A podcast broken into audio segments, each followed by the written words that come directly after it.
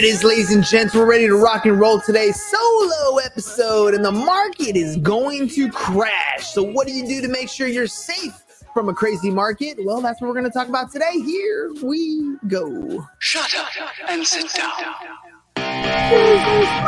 Is your business in need of customers?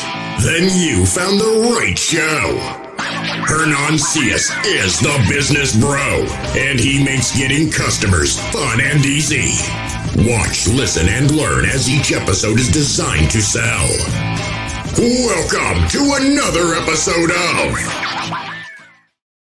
Business Bros. All right, ladies and gents, solo episode today. I haven't done a solo episode in uh, quite some time, man, because I, I took two weeks off and now we're back ready to rock and roll. Uh, today's guest had to reschedule, and so here we are. The market is going to crash. All right, what have we seen? First of all, um, markets are cyclical, right? These things happen. We have ups and downs, especially ever since we came off the gold standard. Ever since Nixon took off the gold, took us off the gold standard, we've become a fiat cash, and it's just increased the volatility of the cycles that we've gone through. I personally have been through, uh, I want to say three recessions in my adulthood. Um, but the very first one I was still kind of in high school, so it didn't really count. And that was the dot com. The big one that happened was in 2008, and that one I was I was definitely uh, in business. Uh, I had properties that I sold right before the bust. We started flipping properties right after that big economic bust.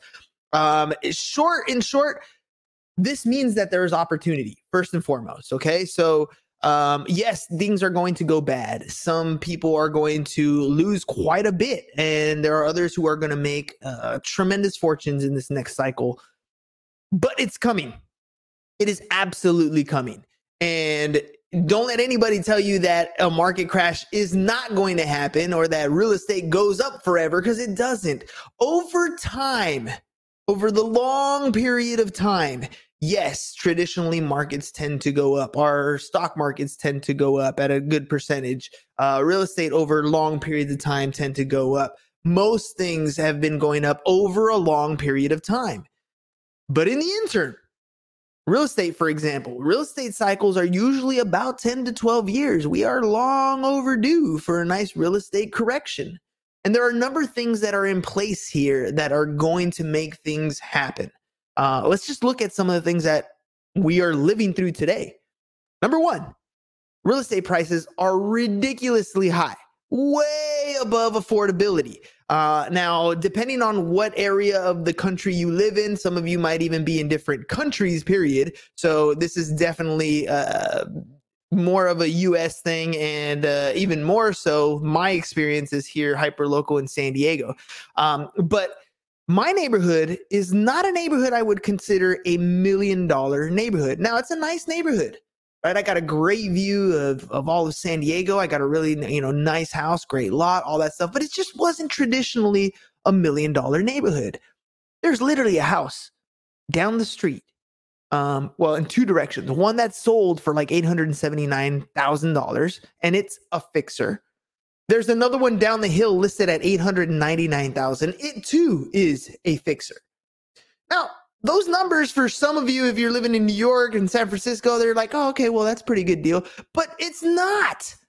I mean, affordability number 1 has to be in place. People need to be able to afford these mortgages. And back when we had mortgages down at like 2 and 3%, those high dollar amounts those made sense. It was cool. It was still feasible. You can make a monthly payment on a 30 year fix and it was still doable. But we're not the only ones facing high prices, right? For example, any of you who've gone to the gas pump recently and pumped gas, you're looking at like five. Well, here in California, we're looking at like six dollars a gallon because we have a extra nice little tax that the state likes to give us every once in a while, right? We just so you know, we pay like a dollar eighteen in taxes and fees for every gallon of gas we pump in California that other states don't. A dollar eighteen, right? On top of the regular gas. So, anyways, I know if you don't like it, leave California, but I can't. San Diego, I love it here. So gas is at six dollars a gallon, which means for most people, there is less discretionary income because it's not just gas that is out of control here. We're talking about overall inflation being a little being ridiculously high, right? That means that everything that is oil based has gone up in price. Gas is expensive. That means diesel gas is expensive. I mean, we're talking about just driving our own car from point A to point B is getting more costly. Well, what about when you're shipping products across the country? Right? They, they go on a train, they get off a train, they go on a truck, they need to be delivered. That cost has gone ridiculously high. I mean, I remember going to Walmart and complaining about my grocery bill. My my household grocery budget has been about six to seven hundred dollars a month, right? I mean, we try to budget six, but we end up spending a little more. Man, eh, we're just blowing through that budget right now. Everything at the store is just so much more expensive. So we're having less discretionary income coming down the pipe. It means we have less money to go on vacation, less money to go out and have fun, less money to do basically whatever the hell we want. Which means for a lot of other people as well, there's less income to pay a particular bill, to put food on the table, to put gas in the car right? And as these prices creep up and as this uh, inflation rate stays at that high level, it's going to affect a lot of other things. So, is there a market crash coming? Yes. Affordability is, is ridiculous. How does the Fed, by the way, how does the Fed adjust inflation? How do we control inflation going out of control? Because I mean, I, am always like a, a history buff, right? I like looking at the past to see how it's going to predict the future. And I worry about hyperinflation. I mean, we're already at a point where things are getting ridiculously high priced. And if you go back in history, you talk, you hear stories of what happened in Germany after World War II. I'm sorry, after World War One, where they hit major, major hyperinflation. I mean, there's stories of people wheelbarrows of, do- of, of, of Deutsch dollars. I don't even know what they call them, right? But the bills, wheelbarrows of money to go buy groceries. I mean, that's ridiculous. I mean, today we're doing it essentially the same, except we're paying a lot more on with digital currency using debit cards, credit cards, and that sort of stuff, right? I'm not talking even cryptos yet. I'm not even going that route. I'm just talking about what it costs to live, right? To live with your own dollars. So discretionary income going out the window. How does the government curve these things? How do they protect it? Well, the Fed is in control of a lot of monetary policy. And one of the things they do to control it is to adjust interest rates. And we had been for the longest time at a 0% interest rate and it's been creeping up. And they're expecting to do a lot more uh, rate adjustments going here in the in the short term. That that doesn't reflect exactly like for example a home mortgage, but it makes the cost of borrowing money go up. And so you're going to see a lot of things start to happen. Here's here's the things that I remember happening in 2008 on on, real, on the real estate side that started to push back on on the market. Number one, uh, and this is I, I'm doing it purely from a real estate perspective because that's usually where I have my you know head in. That's where I talk to a lot of more real estate agents. I see what's going on, um, and I pay attention to that market a little more. And I'm only really being able to talk to you about the San Diego one, but kind of the trends you can kind of see what's going on here. So number one, uh, as I go to open houses, I see more of these properties. We're not having the same bidding war as we've had in the past. Uh, there's not as many offers going in, right? Buyers are starting to pull back a little bit. The affordability for them to buy a place, right? In other words, they can only afford X amount of dollars per month. And this includes their their mortgage payment, this includes their interest, this includes their taxes, right? All, all, everything, principal, interest, taxes, insurance, PITI. The fact that the interest rate is increasing means they have less purchasing power. So you're having less buyers on the market compete for some of these uh, some of these homes. You have contr- new construction. There's a lot of properties that are going to be coming on the market of, as as of this new construction. As I drive around my neighborhood, there are less and less single family homes available, but more and more apartment complexes being built, which means we're bringing the relief as much as we can uh, to the housing crisis. Because let's face it, there's still a lot of need for people to live in different places, but it doesn't necessarily mean that they all have to buy. And why people are building apartment complexes is because the profitability to buy a single family home just wasn't there. A contractor wouldn't make as much, or a developer wouldn't make as much uh, creating and building one home in a plot of land as they could a development, multiple houses or an apartment complex, for example. So you got a lot of construction coming in that is going to bring availability to the market and less affordability on the buyer side. That's going to start to creep up. You're going to start to see more and more signs go up on homes because people who were thinking about selling, trying to time the market to get to the top end of the market, they're going to start to come out and see the writing on the wall that, oh man, there's going to be more houses. Oh, I really got to get out of this because I, I want to cash out as much equity as I possibly can. Um, you know what? I need to do it before my neighbor does it because I know he lost his job or he has to move. Or, for example, this is what's happening in our neighborhood. People who have been tenants for a long time, their landlords are saying, Hey, I, I need you to move out. We're going to sell the place. A lot of that stuff is happening, you're going to see a lot of displacement. But as you see a lot of the competition on the market, it's going to begin to, uh, in my opinion, we're going to start to see a race towards the bottom. So if you see two houses on the same street listed, you're going to start to see that competition where one who has to sell, uh, maybe they're they, they have to move in a certain amount of time, or maybe they already have their other house, their their purchase in escrow, whatever the reason. You're going to start to see a competitive race towards the bottom because you don't want to be the one who is third in line that is already sold. Now your comps are comparable. Your the, the other properties that have sold at a lower rate, they're going to affect your price. You want to be the first one to come down. So you're going to start to see all kinds of different stuff in this real estate market start to trickle down. Here's another thing that I saw in 2008 that always blew my mind. Right now, everybody's an expert in real estate. I mean, you can talk to the gardener, and the gardener is going to tell you all kinds of stuff on the real estate side that he probably never would have known. And why is that?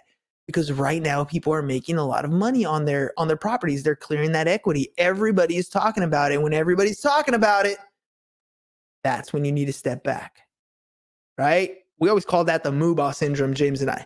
Don't follow the moobahs when everybody's going in that direction you need to stop and you need to look around and be like why is everybody going over there? What is so good over there? And start looking in the other direction because that's where things are going to change. Now I hear people all the time, and people have been asking me, should I wait? Should I wait to buy? Should I wait? Should I wait? Should I wait? That's the ultimate question. And I honestly, I don't have a crystal ball. And my honest answer is always when you're getting ready to buy your home, if this is the home you're going to live in and you can afford the monthly payment on a 30 year fix, then go ahead and buy it. Like this is your opportunity, right? But that's not really the question that they're asking me. They're asking me, can I make some money on this downturn? Well, how do I do that on downturn? Okay, so here's some things that I remember from 2008 that you need to pay attention to. Number one, if you're sitting on a bunch of equity in your home right now and you think that that is going to be that that amount of money that you're going to use to go out and invest, you got a, a second thing coming to you because some of the things that happened in 2008 were let's say for example you had i don't know $300000 in equity. So you win you got a home equity line of credit at the bank. So the credit so basically the bank said here's $200000 line of credit. Use it however you like. When you're ready go ahead write the check. Here you go. Your interest rate's 5 6 7% whatever it is right? The market starts to shift. And you think you have $200,000 to go to to go and invest. But what happens as the market shifts as banks are not able to lend out as much money, they start to contract your lines of credit. Your credit cards start to peel back. You might have had $10,000 line of credit. And now all of a sudden you look on your statement and it's like 7,000. What happened to the other three? They're just not giving it to you. You're not using it. They're taking it back. Same thing happened with home equity lines. So if you are in a position right now where you're thinking, you know what, I got a lot of equity. I'm ready. I'm going to make my next move, but you haven't done a cash out refi. You don't actually have that cash on hand you're just banking on the equity, then you're not going to be able to take advantage of the opportunities when they pop up. Chances are your banks are going to pull back that equity that is not liquidity for you. So you have to find other ways to do that. Okay. Is there opportunities? Will there be opportunities? Yes. Now here's the downside to that. When when these things happen, when the market starts shifting, the other side of that is people don't want to catch a falling knife. Right here's a different uh, uh, uh, saying that I heard a long time ago. And a falling knife is simple, right? Think about it. Your knife's dropping, you don't want to catch it, it's going to cut you. And people feel the same way with real estate. As the prices start to trickle down, just like you're thinking right now that you're thinking, oh, I'm going to sell at the highest point possible. Your mind switches and you start thinking, well, you know what? I don't want to buy right now because I'd rather buy when it's at the bottom. And you just don't know when the bottom is. You just don't know. I'm telling you, there's going to be a market crash. I just don't know when the absolute top is. I think we're there. I believe we're there, but I don't have a crystal ball. I don't know. And as prices start to, sh- to drip down, I don't know where the absolute bottom is.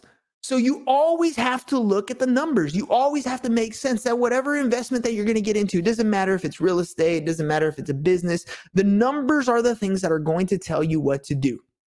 So I like to look for eh, real estate, for example. I like to use the 1% rule as just my qualifier at the very beginning. When I'm looking at rental properties, I look at the 1% rule. If the property is 100,000, 1% of that is $1,000 a month. That property should rent for about $1,000 a month.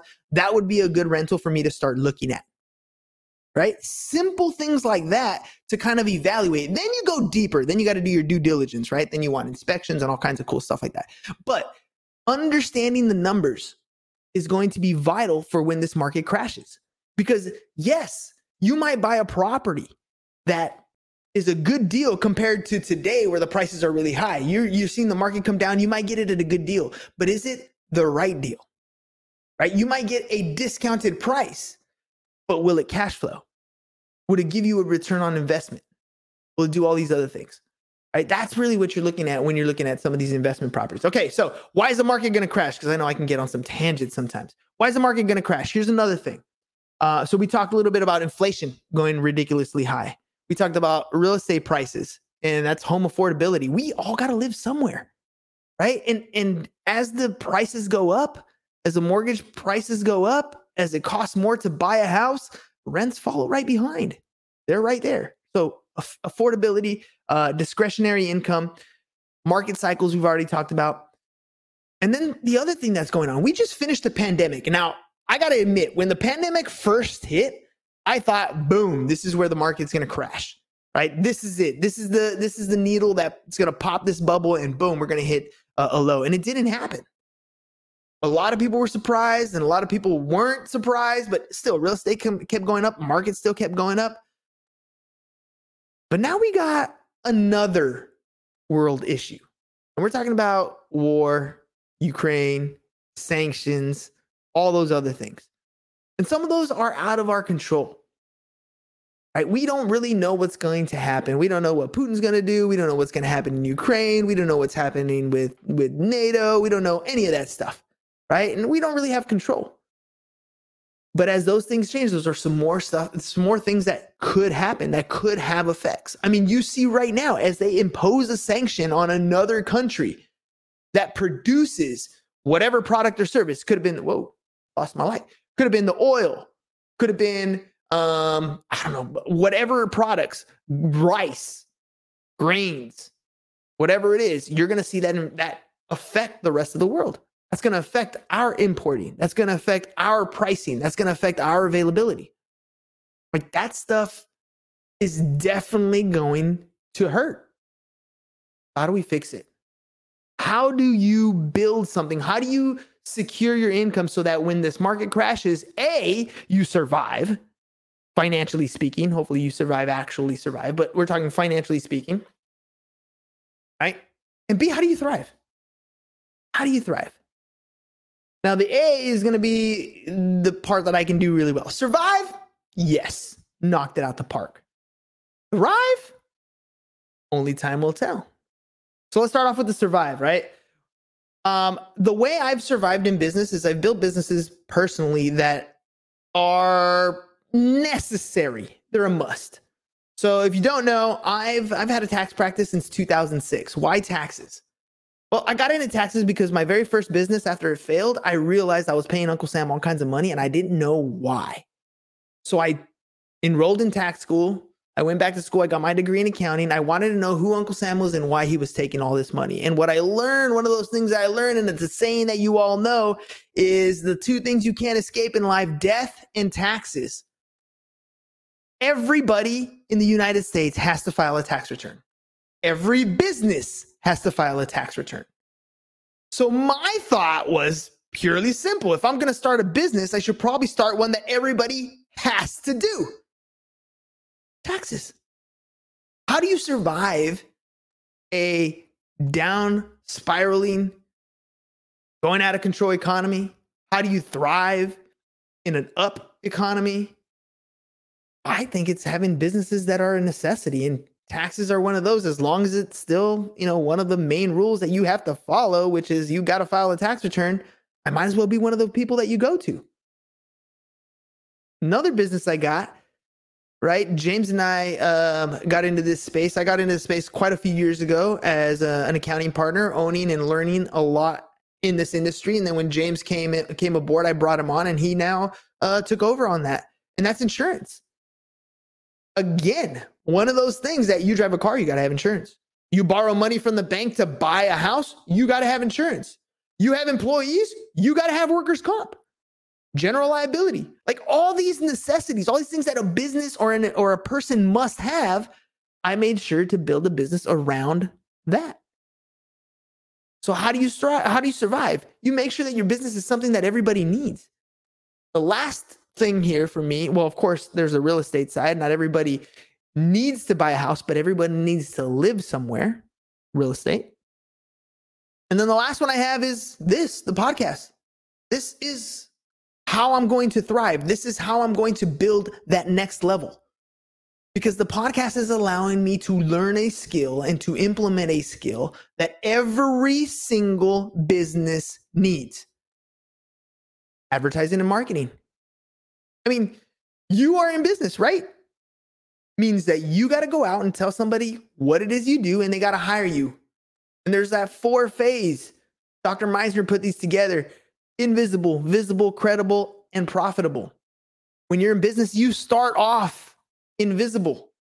You have an idea, might be a good one, but nobody knows who you are or that your idea even exists. You literally have to go out and talk to somebody new, share your idea, and hope and pray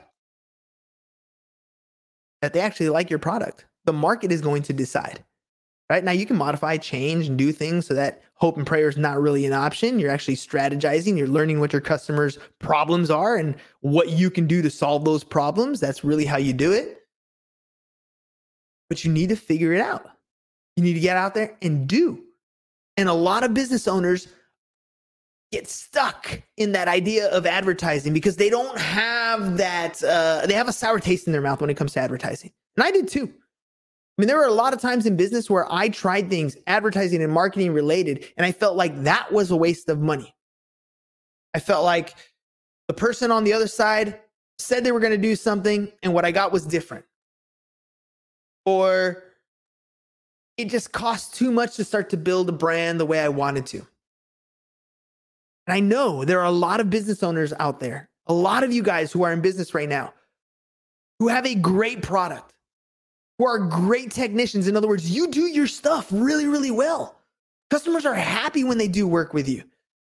It's just that not enough people know who you are.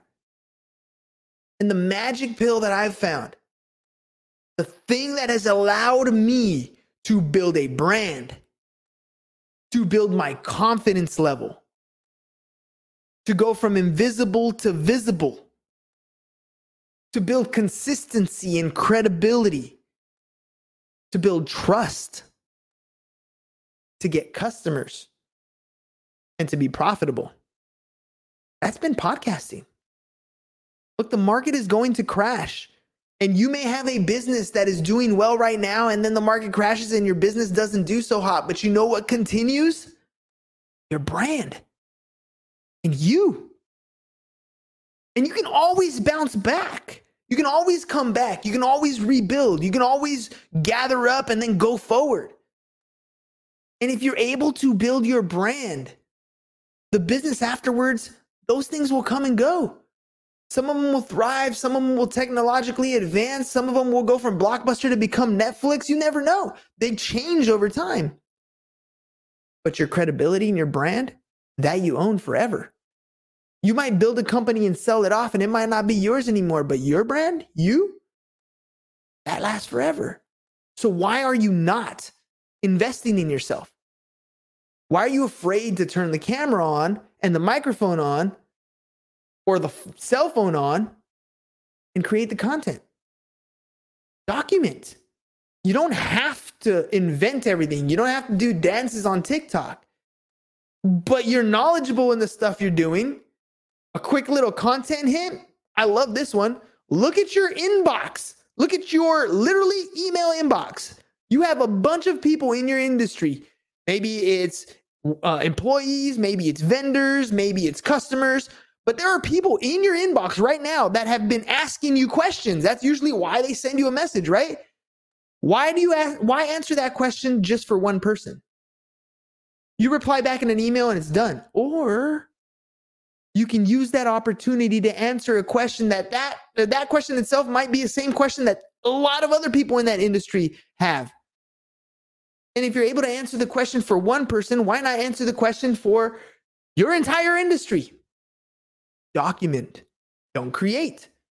Answer the question on a live, answer the question on a little recorded message, answer the question on a story, post it.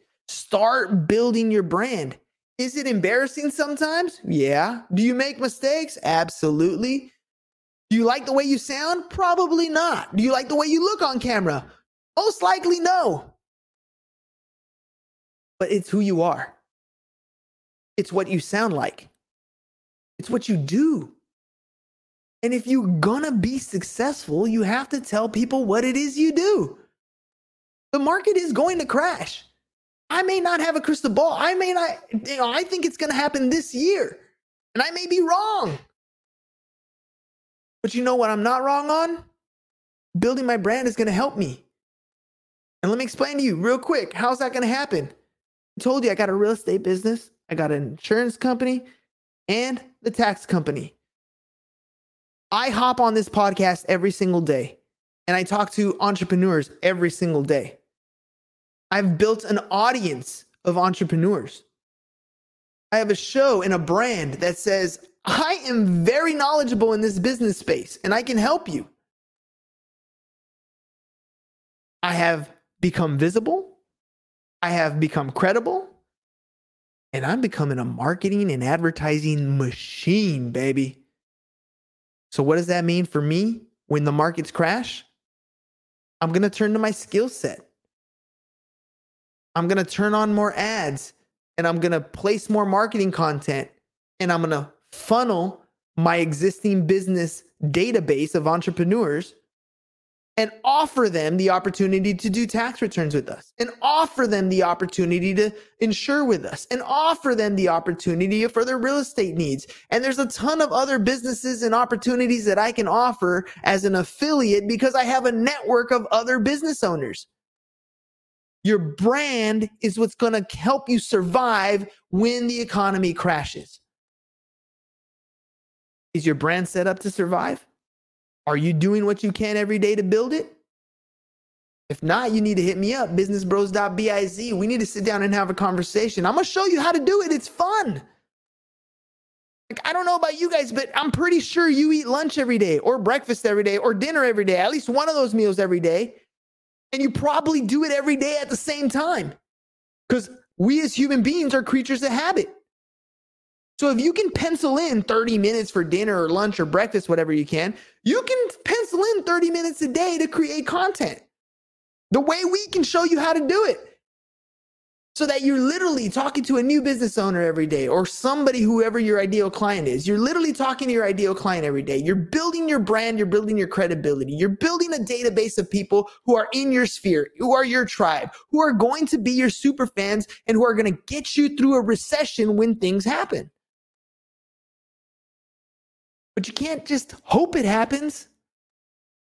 It's not design a logo and post it one time. That's not going to happen you got to learn the skills. It takes a little bit of work and effort. But we've cut the learning curve very far. Like for you guys, when you hop on and you work with us, there is no huge learning curve. I already did the work for you.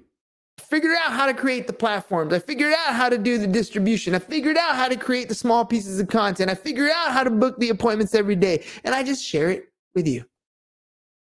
The market's going to crash, ladies and gents. Sooner than later, it's going to happen. Are you prepared?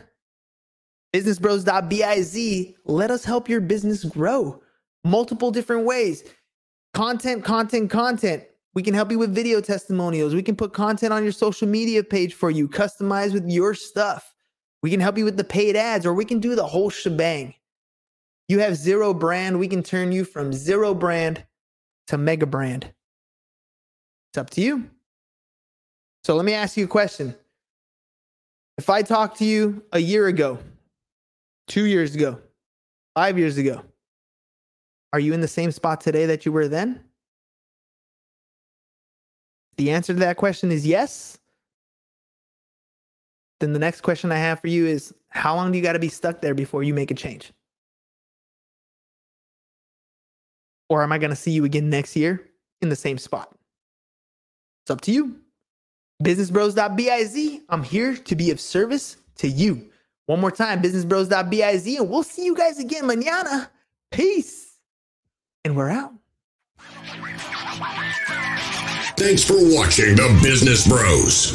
If you're ready to get more clients and want to work with The Business Bro, visit our website, www.businessbros.biz, and click on the Need More Customers button, or learn how to generate more referrals with our video testimonial packages. Go to www.businessbros.biz and start getting more customers.